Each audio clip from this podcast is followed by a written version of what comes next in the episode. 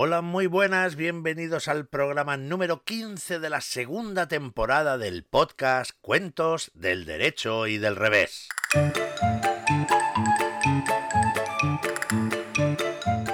Y saludamos como siempre a nuestros queridos amigos y colaboradores que hacen posible este divertido podcast. Y estamos hablando del perro Parkinson. Muy buenos días, Julianini. Encantado de estar otra semana más. Nuestra queridísima Nati Kismikis. Hola, Julianini. Hola, amigos y amigas. Aquí estamos. Venga, por otro programa. Y también el incombustible Pirata Burete. Buena a todos y a todas. ¿Qué tal estáis? Bien, Julianini. Nunca me habían dicho incombustible. Nunca me habían dicho incombustible. Bueno, pues nada, no pasa nada, Burete, que siempre quieres ya desde el principio liarla parda, porque mira, vamos a ver, hoy además vamos a viajar y vamos a hacer las maletas porque nos vamos muy lejos, nos vamos muy lejos con los cuentos.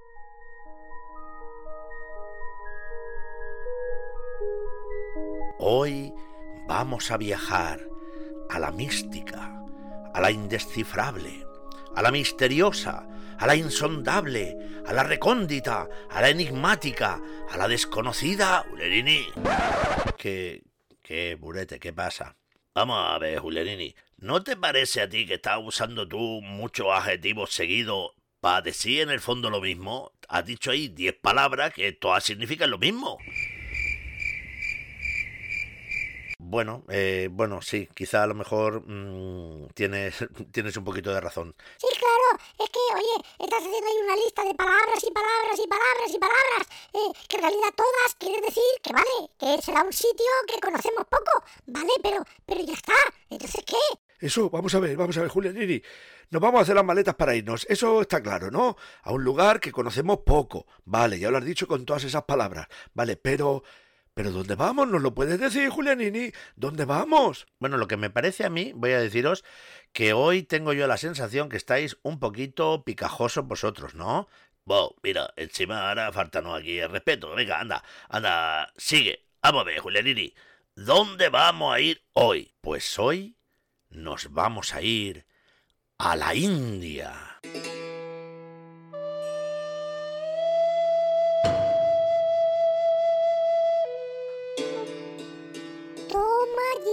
Qué suerte, genial, qué alegría.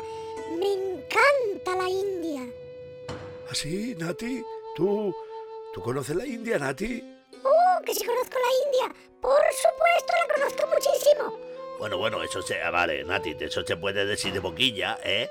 Decir, así, ah, sí, yo conozco la India, pero eso hay que demostrarlo. Muy bien, ¿qué, qué, qué quieres saber de la India? A ver, venga, pregunta. ¿Así? ¿Te puedo hacer cualquier pregunta de la India? Adelante, adelante. Bueno, muy bien, vamos a ver. Te va a pillar. Vamos a ver, Nati. ¿Qué tamaño tiene la India? Muy bien, pues perfecto. La India tiene exactamente 3.287.263 kilómetros cuadrados. ¡Chúpate esa! ¿En serio o te lo has inventado? No, no, no, en serio. Es el séptimo país más grande. Ah, pero hay una cosa que seguro que no sabes decirnos. ¿Cuántas veces es más grande la India que España? Bueno, sin problema te respondo a eso, Parkinson. La India es aproximadamente unas seis veces más grande que España. Bueno, bueno, bueno, vamos a ver. Esta te puede haber salido de suerte, ¿eh? vamos a ver. Nati, ¿cuántos habitantes tiene la India? Ay, Burete, me podrías hacer una pregunta un poquito más difícil, ¿eh? Porque esa es muy fácil. Así es muy fácil. A ver, ¿pues, pues cuántos tiene? La India tiene 1.331 millones de habitantes.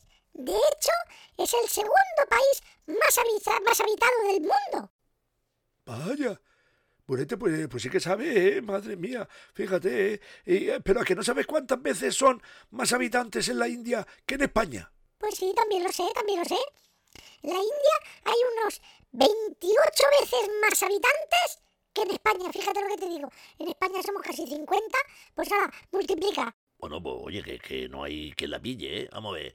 Nati, vale, ¿y cuál es la capital de la India? La capital de la India, sin duda alguna, es Nueva Delhi. Muy bien, pero ¿cuántos habitantes tiene Nueva Delhi? A ver, responde, rápido. Nueva Delhi tiene, mm, déjame recordar, 27 eh, millones de habitantes. Bah, 27 millones de habitantes en una ciudad.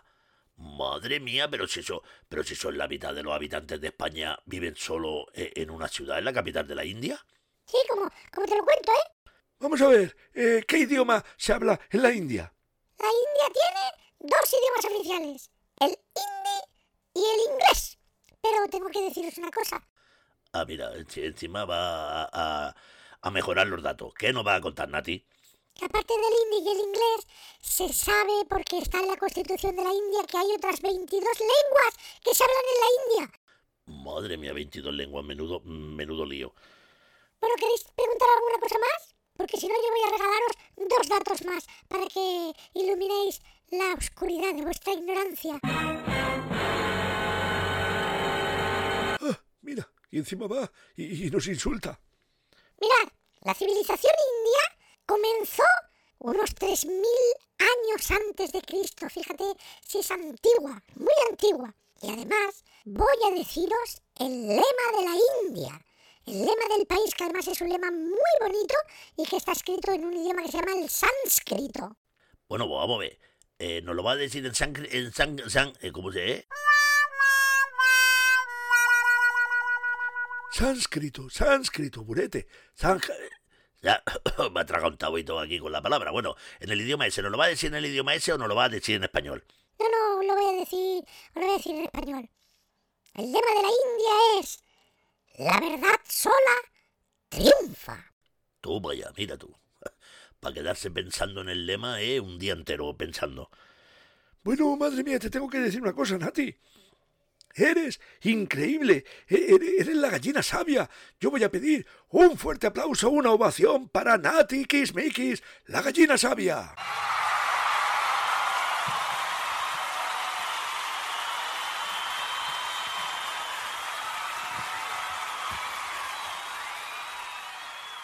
Ya os lo dije, os lo dije o no os lo dije, que el fichaje de Nati iba a ser una idea estupenda para nuestro podcast, que lo iba a mejorar. Pues tiene toda la razón, Julianini, tiene toda la razón. Bueno, pero en fin, ahora ya que hemos aprendido algunas cosas más de la India y oye, cuando viajemos a otros, pl- a otros planetas iba a decir, bueno, a lo mejor algún día viajamos a otros planetas. Yo estoy flipando ahora mismo. Pero por ahora nos vamos a quedar en la Tierra, pues vamos a, a recurrir a Nati para que nos cuente cosas de esos países. Ahora, ahora yo creo que lo que nos conviene es centrarnos. Hemos dicho que nos vamos a la India, un país muy rico en historias y cuentos. Nos vamos a ir a la India y vamos a conocer un cuento que se titula El mono y el cocodrilo. Y exactamente esta es su versión del derecho.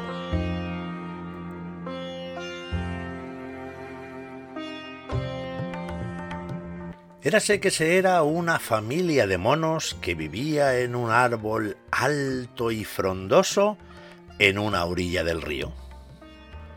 Érase que se era un montón de cocodrilos que nadaban en el río esperando a que alguna presa cayera entre sus fauces y poder comérsela y así saciar su hambre.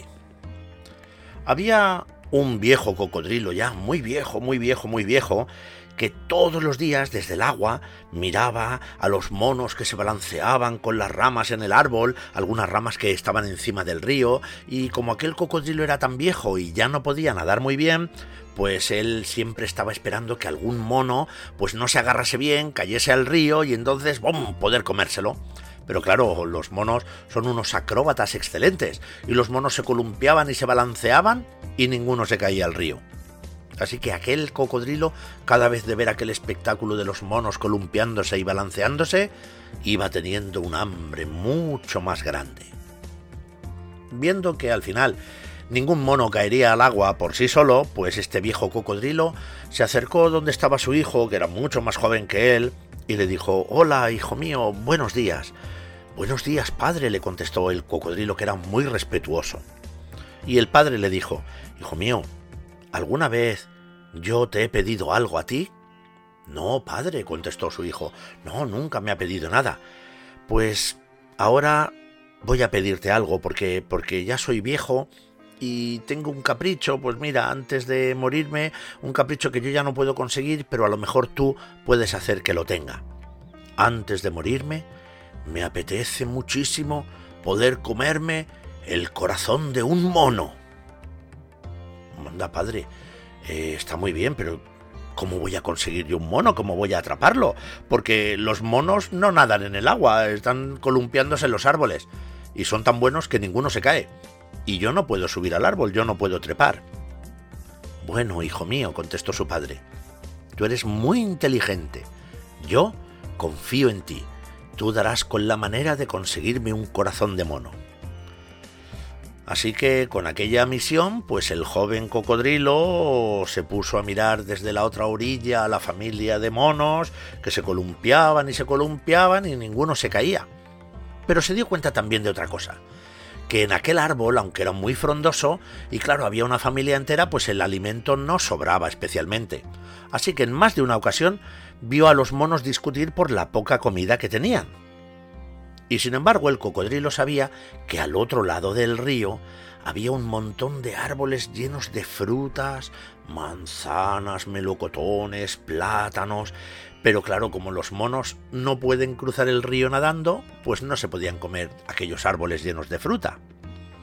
Y un día, viendo a los monos discutir en aquella orilla y viendo en esta orilla todos los árboles llenos de fruta, el joven cocodrilo tuvo una idea y se acercó nadando, nadando allí hasta la otra orilla, se situó debajo de las ramas del árbol y al mono que estaba más cerca, que estaba más cerca del agua, le dijo, Buenos días, amigo mono.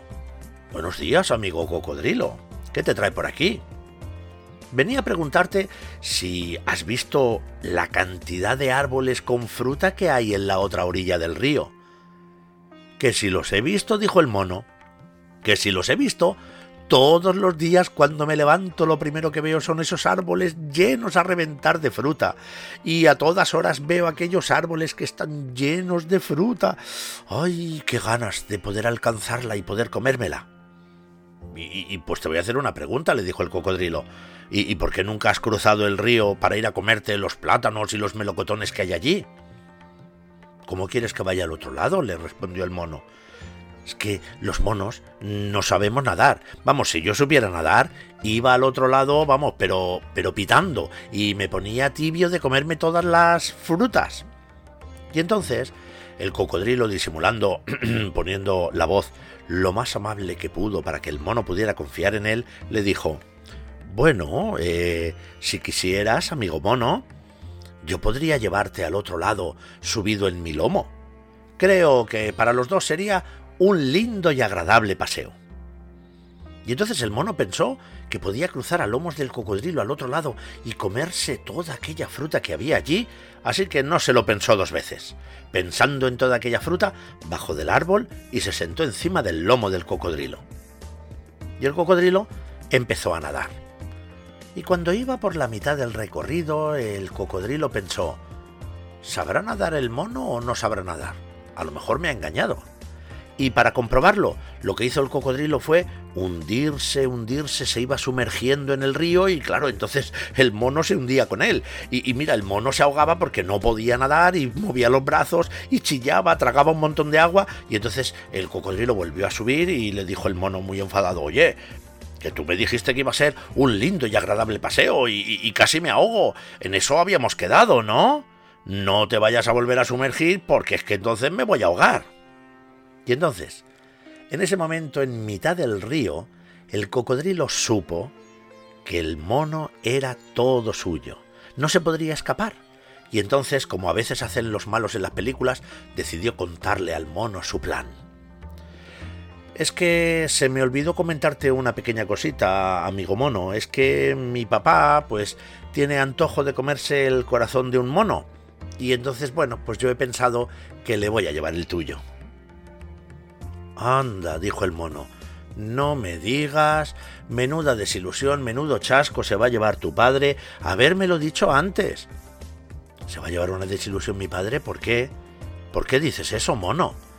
Pues mira, precisamente porque justamente hoy yo no he cogido el corazón.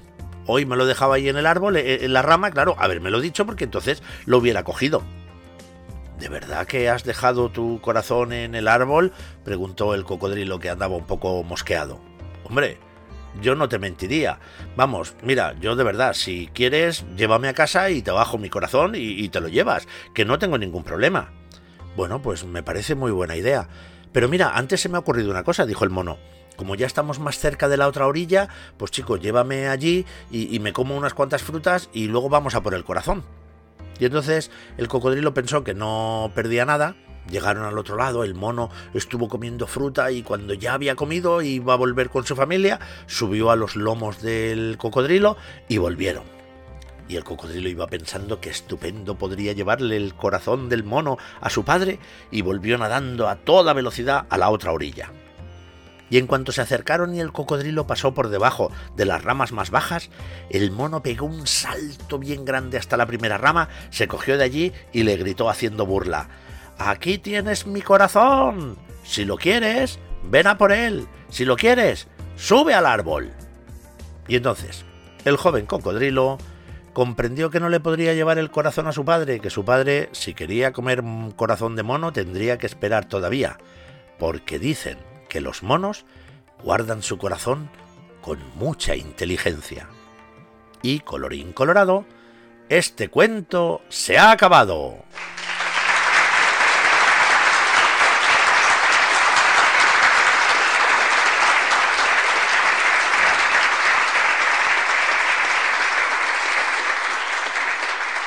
Mira tú, mira tú qué listo el mono, ¿eh? Ay, qué bueno cómo se le ha colado al cocodrilo.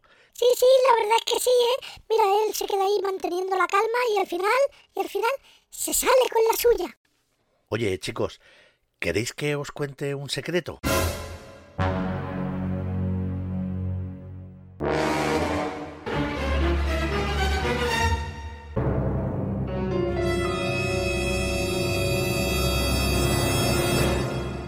¿Un secreto? Uy, uy, uy, uy. ¡Qué interesante! Cuenta, cuenta, Julianini, cuenta. Bueno, voy a decirlo, pero voy a decirlo muy bajito para que no salga de aquí, ¿vale? Vamos, vamos, Julianini, no te hagas de rogar. Bueno, el secreto es que he cambiado un poco el cuento. ¿Has cambiado el cuento? ¿Por qué? ¿Tenías otro y ahora has contado este? No, no, no, no. A lo que me refiero es que hay una parte del cuento que yo la he contado a mi manera que, que la he cambiado. ¿Y eso? ¿Y eso por qué? Bueno, mira, en realidad esto es algo que hacemos mucho lo, los cuentacuentos. Primero porque cuando tú lees un cuento y lo vas a contar, no lo cuentas exactamente igual que lo has leído. Tú le pones tus palabras y tu forma de contar que es diferente a la de otros cuentacuentos. Sí, claro, eso ya lo sabemos, Lenini, pero ¿y luego qué? Bueno, que luego aparte de contar el cuento a tu manera, a tu forma, pues a veces siempre cambias alguna cosita alguna cosita, pues a lo mejor que a ti te gusta más como queda el cuento y, y, que te parece mejor a tu forma de contar o lo que sea. Bueno, y en este caso, ¿qué has cambiado tú? Bueno, pues mira, en, justamente, justamente, en el caso de hoy, el cuento original dice que el cocodrilo no quiso llevar al mono a la otra orilla, a comer fruta, sino que lo llevó de vuelta al árbol. Pero bueno, a mí me había parecido que si el mono era tan listo y el cocodrilo tan confiado, pues bueno, podíamos hacer que el mono comiera fruta y luego se saliera con la suya. Ah, Julianini, mira, muy bien, muy bien pensado, muy bien pensado, pero entonces tú que te carga el cuento. Bueno, no, tampoco, porque en realidad esto ha pasado siempre. Tú imagínate que, que, alguien pues estaba en una plaza y oía un cuento y luego llegaba a casa y lo contaba. A veces no recordabas exactamente todos los detalles y a veces contando tú ponías un detalle de tu parte y la familia que lo escuchaba pues la versión del cuento que le quedaba era la que le acababan de contar, no la que habían contado en la plaza. Y a su vez los de allí cuando tenían hijos y se lo contaban, contaban lo que recordaban. Hay cosas que van quedando para siempre pero hay otras que van cambiando. Seguramente si cogiéramos todos los cuentos y pudiéramos remontarnos a la primera vez que se contó, seguramente serían muy diferentes a lo largo de los años y de los siglos a la versión que nos ha llegado, porque los cuentos se contaban de viva voz y se recordaban mm, a la manera en la que se recordaba y se contaban como se contaban. Por eso nosotros lo único que hacemos es seguir manteniendo esa tradición. Bueno, Julianini, mira, muy bien, muy, muy interesante. Ha estado muy interesante. Pero ahora, ¿cuál es la versión del revés? Bueno, pues aquí presentamos la versión del revés del cuento indio que se titula El mono y el cocodrilo.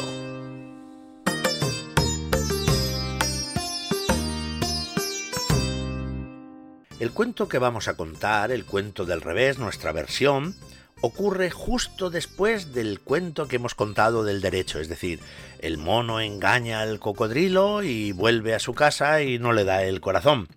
Así que después de esta historia sucedieron varias cosas. La primera es que los monos ya no se fiaban en absoluto de los cocodrilos. Segundo, como los cocodrilos habían sido engañados, pues a partir de ese momento le tenían unas ganas a los monos que se pasaban el día vigilando por si alguno se caía al agua o estaba cerca y se lo podían comer. Tengo miedo, tengo miedo, tengo miedo. Y tercero, pues como ningún mono volvió a cruzar el río y no se comían los frutos de enfrente, los árboles que había en la otra orilla estaban llenos cada vez más de frutas jugosas y apetecibles. En fin, que como los monos sospechaban, pues desistieron de intentar ir a la otra orilla porque no había forma de cruzar el río sin que te comiese un cocodrilo.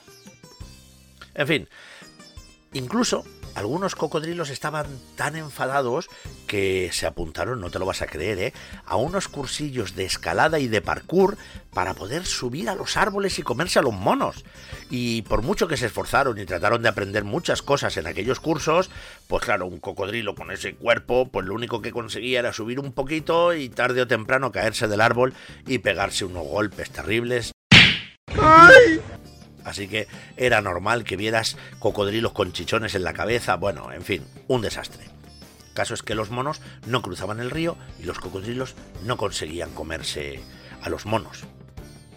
Todo esto hasta que dos monos, que eran un poco más trastos y más traviesos que los demás, quisieron pasar al otro lado porque estaban decididos a comerse aquella fruta tan buena.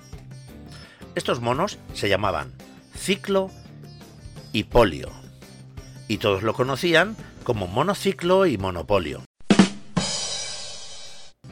Y se reunían siempre en una rama y así los dos juntos miraban enfrente y deleitaban la vista mirando aquella fruta tan buena. Como tenían tantas ganas de comerse la fruta, empezaron a pensar qué podían hacer para cruzar al otro lado. Y daban muchas ideas, pero ninguna funcionaba. Hasta que un día, Monociclo le dijo a Monopolio.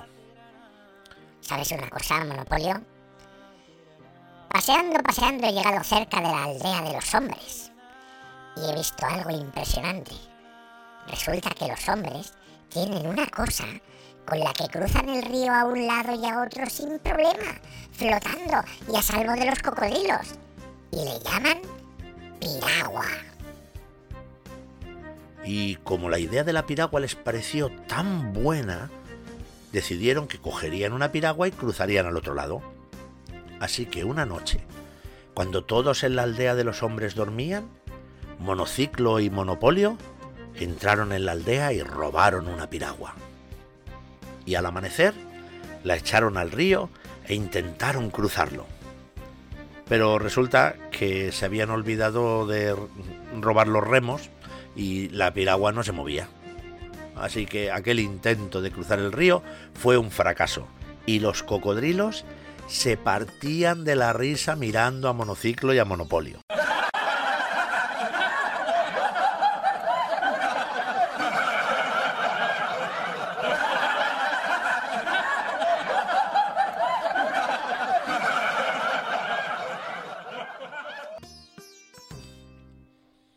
Así que después de este fracaso, unos días después, fue Monopolio el que le dijo a Monociclo.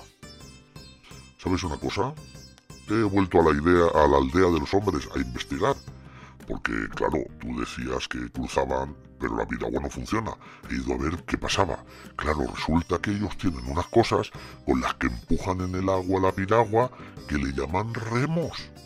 Y entonces si meten los remos en el agua, la piragua avanza. Claro, aquello era lo que les faltaba. Así que aquella noche decidieron que entrarían en la aldea a robar los remos. En cuanto se hizo de noche y todos dormían, Monociclo y Monopolio, en silencio, entraron en la aldea y robaron dos remos. Y al amanecer subieron cada uno con un remo a la piragua y se pusieron a remar. Pero como no tenían mucha práctica, cada uno remaba a su aire y como le daba la gana, pues la piragua no solo no avanzaba, sino que curiosamente la piragua empezó a dar vueltas y vueltas en el río, que estaban los dos sin parar de dar vueltas, que se marearon, no avanzaban nada, y los cocodrilos se partían de la risa viendo a monociclo y a monopolio.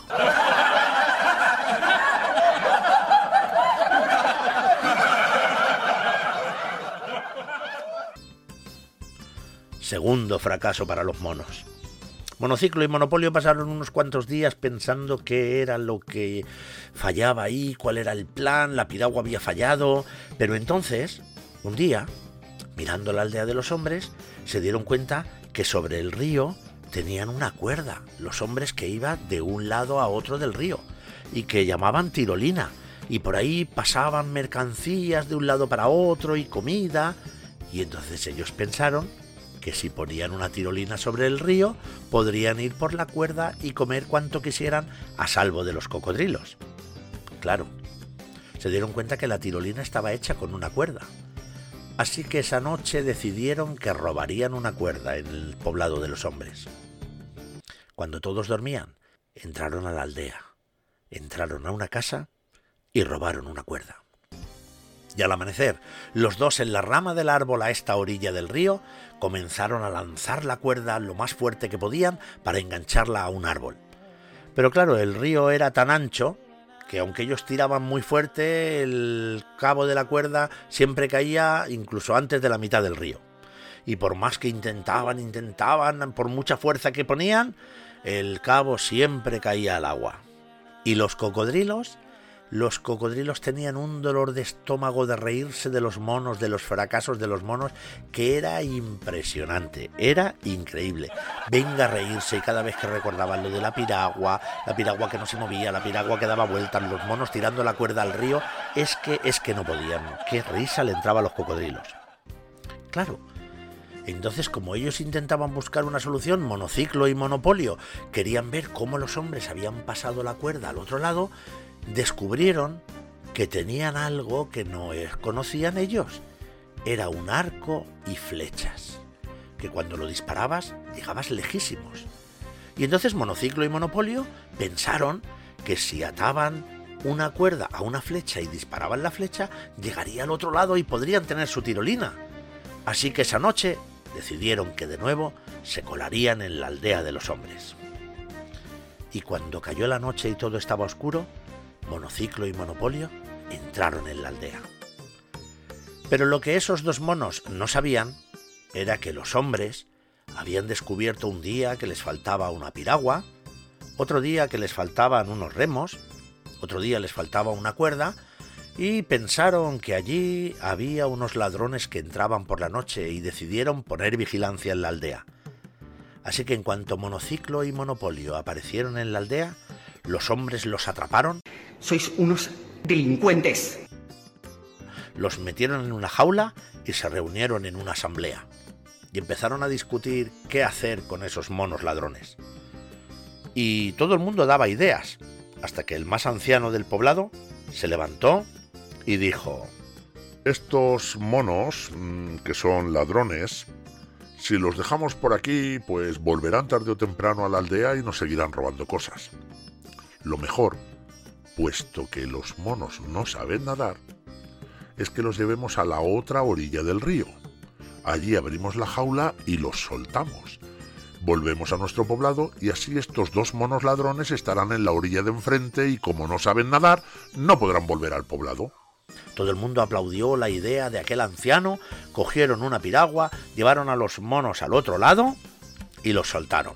Y de este modo, Monociclo y Monopolio pudieron llegar con ayuda de los hombres a la otra orilla y comer cada día de aquellos frutos tan buenos y tan jugosos.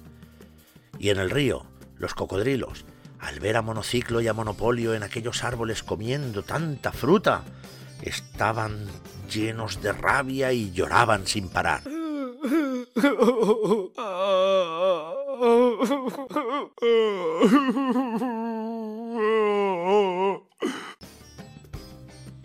Y aquellas eran las famosas lágrimas de cocodrilo. Y colorín colorado, este cuento se ha acabado.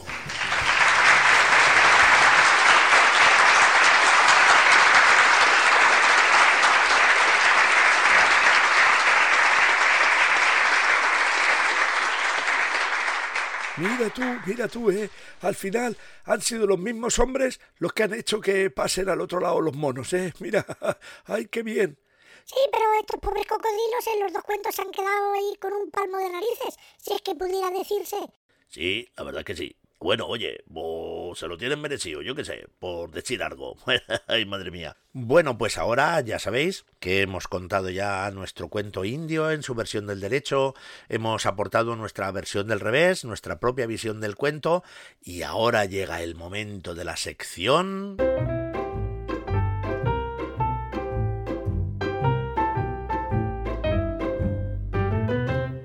La palabra del día. Bueno, Julianini, yo, yo he hecho aquí una lista, ¿eh? Tengo lo menos ocho palabras, ocho palabras que me gustaría saber qué significan. Bueno, mira, pues mm, antes de decir la palabra, claro, está genial. mm, Parkinson, porque tú haces una lista con las palabras que has oído y no entiendes.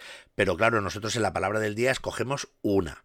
Eso no quiere decir que lógicamente todas las que no conozcas tú mismo las puedas buscar en el, en el diccionario. O si no después pues después del programa me las preguntas y podemos y, así la- las sabes. Nuestros amigos se lo pueden preguntar a sus papás a sus mamás a sus abuelos a quien quieran o buscarlas en el diccionario vale pero no sé cuál es la palabra que tú has elegido hoy.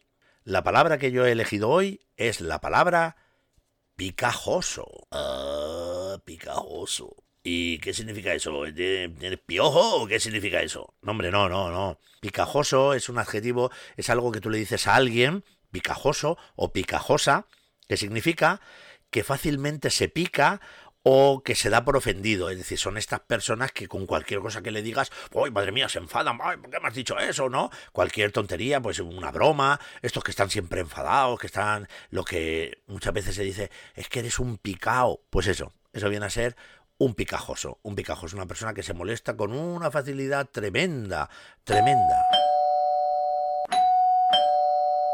Mira, y es que, oye, de verdad, yo hay veces que digo, es que parece que el vecino tiene, no sé, un cronómetro o está ahí con la oreja pegada en la puerta para saber en qué momento tiene que tocar el timbre. Ya, pero claro, pues si no la abrimos, vuelve a tocar otra vez, ¿vale? Vamos a abrir la puerta. Venga. Buenos días, buenos días, buenos días, buenos días, buenos días, buenos días. ¿Pero qué le pasa, hombre? ¿Qué, qué le ocurre? Ay, madre mía, buenos días, buenos días, buenos días. Es que vengo, es que vengo nerviosísimo. ¿Pero qué pasa? ¿Que se le está a usted quemando la casa? No, no, no, no, se me está quemando la casa ni nada. Es que, es que, es que es increíble. Pero bueno, tranquilícese. ¿Quiere, quiere una tila? No, no, no, no quiero una tila, no, no, no, no. Es que es impresionante, por cierto. He dicho ya buenos días, buenos días, buenos días, buenos días, buenos días. Va- vamos a ver. A ver. Buenos días, vecino. Tranquilícese. Respire. A ver, ¿qué ocurre? ¿Hay algún problema? ¿Pasa algo? Tranquilo. Cuéntenoslo todo desde el principio, ¿vale? Vale, muy bien, a ver, voy a respirar.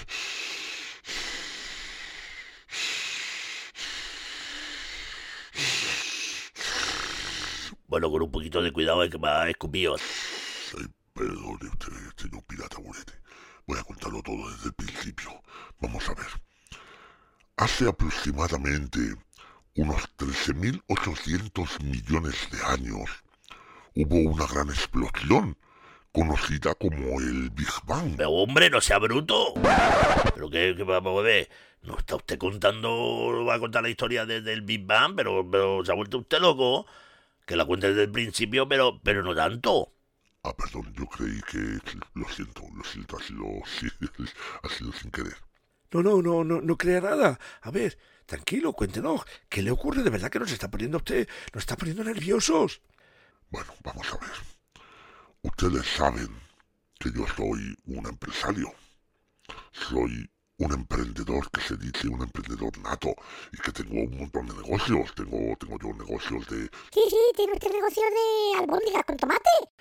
Sí, también de sábana, algunas transparentes que hay que tener, hay que tener cara dura para hacer esto. Sí, y también de, de, de clínicas dentales. Eso es, eso es, eso es. Pues tengo muchos negocios, pero aparte yo soy una persona muy emprendedora, muy creativa, y entonces, entonces es que tengo una idea para un negocio que es tan buena que yo he dicho, vamos a ver, voy a bajar a casa de mis vecinos y les voy a proponer si quieren invertir en el negocio que voy a montar. Bueno, pues eso dependerá del negocio que vaya usted a montar. Bueno, es una idea revolucionaria. Esto no se ha visto nunca en el mundo. Bueno, pero ¿nos lo va a contar o nos va a tener aquí toda la mañana? No, no lo voy a contar. Atención, abran las orejas porque esto es increíble. Voy a montar un negocio de calzoncillos para niños. Eh, ¿Escucho bien, Julierini? ¿Ha dicho que va a montar un negocio de calzoncillos para niños? Sí, exactamente eso es lo que ha dicho. ¿Y, y, y qué tiene de revolucionario? No, no, no quiero yo meter aquí eh, cizaña, ¿eh? pero vamos a ver. Yo creo que hace ya un montón de tiempo que los niños usa- usan calzoncillos. Sí, sí, bueno, vamos a ver, vamos a ver. A ver, es que me he expresado mal. Ropa interior para niños y para niñas, porque pueden ser calzoncillos, pero también pueden ser, pueden ser brajitas. Sí, bueno, pero estamos en lo mismo. A ver, esto se usa desde siempre. Vamos a ver, vamos por partes, si es que no me dejan explicarme, por favor. Venga, pues explíquese. A ver, ¿qué ocurre? Vamos a ver. Los niños usan ropa interior Sí, en eso estamos de acuerdo. y los niños a veces se pierden. Sí, por desgracia a veces hay algún niño que se despista o algún papá, pa- alguna mamá que se despista y el niño se pierde un ratito. Pues muy sencillo. Aquí está la solución a todos estos problemas. Porque la ropa interior que yo hago, las verjitas y los calzoncillos, tienen una cámara especial que se llena de helio como los globos. Entonces el papá o la mamá tiene un mando a distancia. Y cuando nota que el niño no está, le da el botón del mando a distancia y los calzoncillos y las braguitas de los niños se llenan de helio. Por ejemplo, se te ha perdido el niño en un centro comercial que está lleno de gente, pues claro, tú dices, eh, ¿dónde está mi hijo? No lo encuentro. Sácate el mando a distancia, le das al botón, los calzoncillos del niño, las braguitas de la niña se llenan de helio y el niño empieza a subir, y a subir y a subir. Y entonces tú ves al niño flotando por encima de todos y ya lo has encontrado. ¿Qué les parece la idea? ¿Es revolucionaria o no es revolucionaria? Hombre, revolucionaria, revolucionaria, vamos a ver, yo... Es que no sé, es que no sé, es que estoy pensando... Bueno, yo, vamos a ver, yo le veo, le veo pegas, le veo pegas a esa idea. Pero bueno, esto yo lo he hecho ya en mi departamento de I más D, eh, en mi negocio. ¿El, el I más D? ¿Eso, ¿Eso qué? Pues la, la investigación y desarrollo de ideas nuevas. Bueno, mire usted, a mí me parece más que I más de investigación y desarrollo, I más de me parece idioteces demostrables. Vamos a ver, vamos, a ver. Usted le da un mando, se le llenan de helio los calzoncillos al niño y sube, ¿no? Exactamente eso es. Y ya lo has encontrado. Sí, claro. Pero ahora, ¿cómo lo bajas? ¿Cómo, cómo qué? ¿Cómo lo bajas al niño? Si el niño está lleno de helio y está flotando por allá arriba, se sube arriba, se pega al techo como los globos. Claro, eso tendría el niño que llevar un hilo y soltar el hilo para tirar para abajo. El hilo, pues no, no había pensado yo en el tema del hilo. Madre mía, eso, eso puede ser un pequeño problema. Claro, y, luego si, si está lleno de helio, ¿y cómo lo bajas? Se, se tira seis días ahí arriba. Hay que esperar que el globo se vaya deshinchando para que vaya bajando. Madre mía, ¿y cómo va a comer ese niño? ¿Que le va a tirar los bocadillos para arriba? Bueno, que qui- quizá a lo mejor tiene algunos pequeños detalles que hay que, que, hay que mirar. Eh, no sé, voy a ir a darle unas vueltas.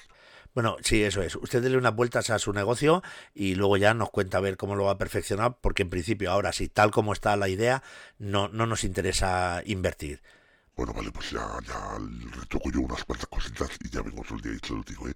El hilo, el hilo, claro, el hilo y el hilo, el niño que se queda arriba, claro que eso no, no lo había pensado yo. Bueno, yo cada vez, cada vez me quedo más sorprendido con, con nuestro vecino, pero bueno, el caso es que, es que, es que es tan simpático que es que lo tenemos que creer. Eh, yo creo que ha llegado el momento de poder decir...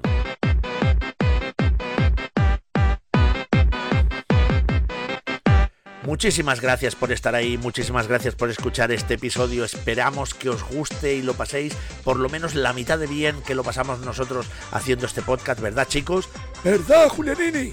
¿Verdad? Grande como un templo. Sí, señor, toda la razón. Así que nosotros nos despedimos diciendo muchas gracias por estar ahí y por escuchar este podcast en el que lo importante eres tú.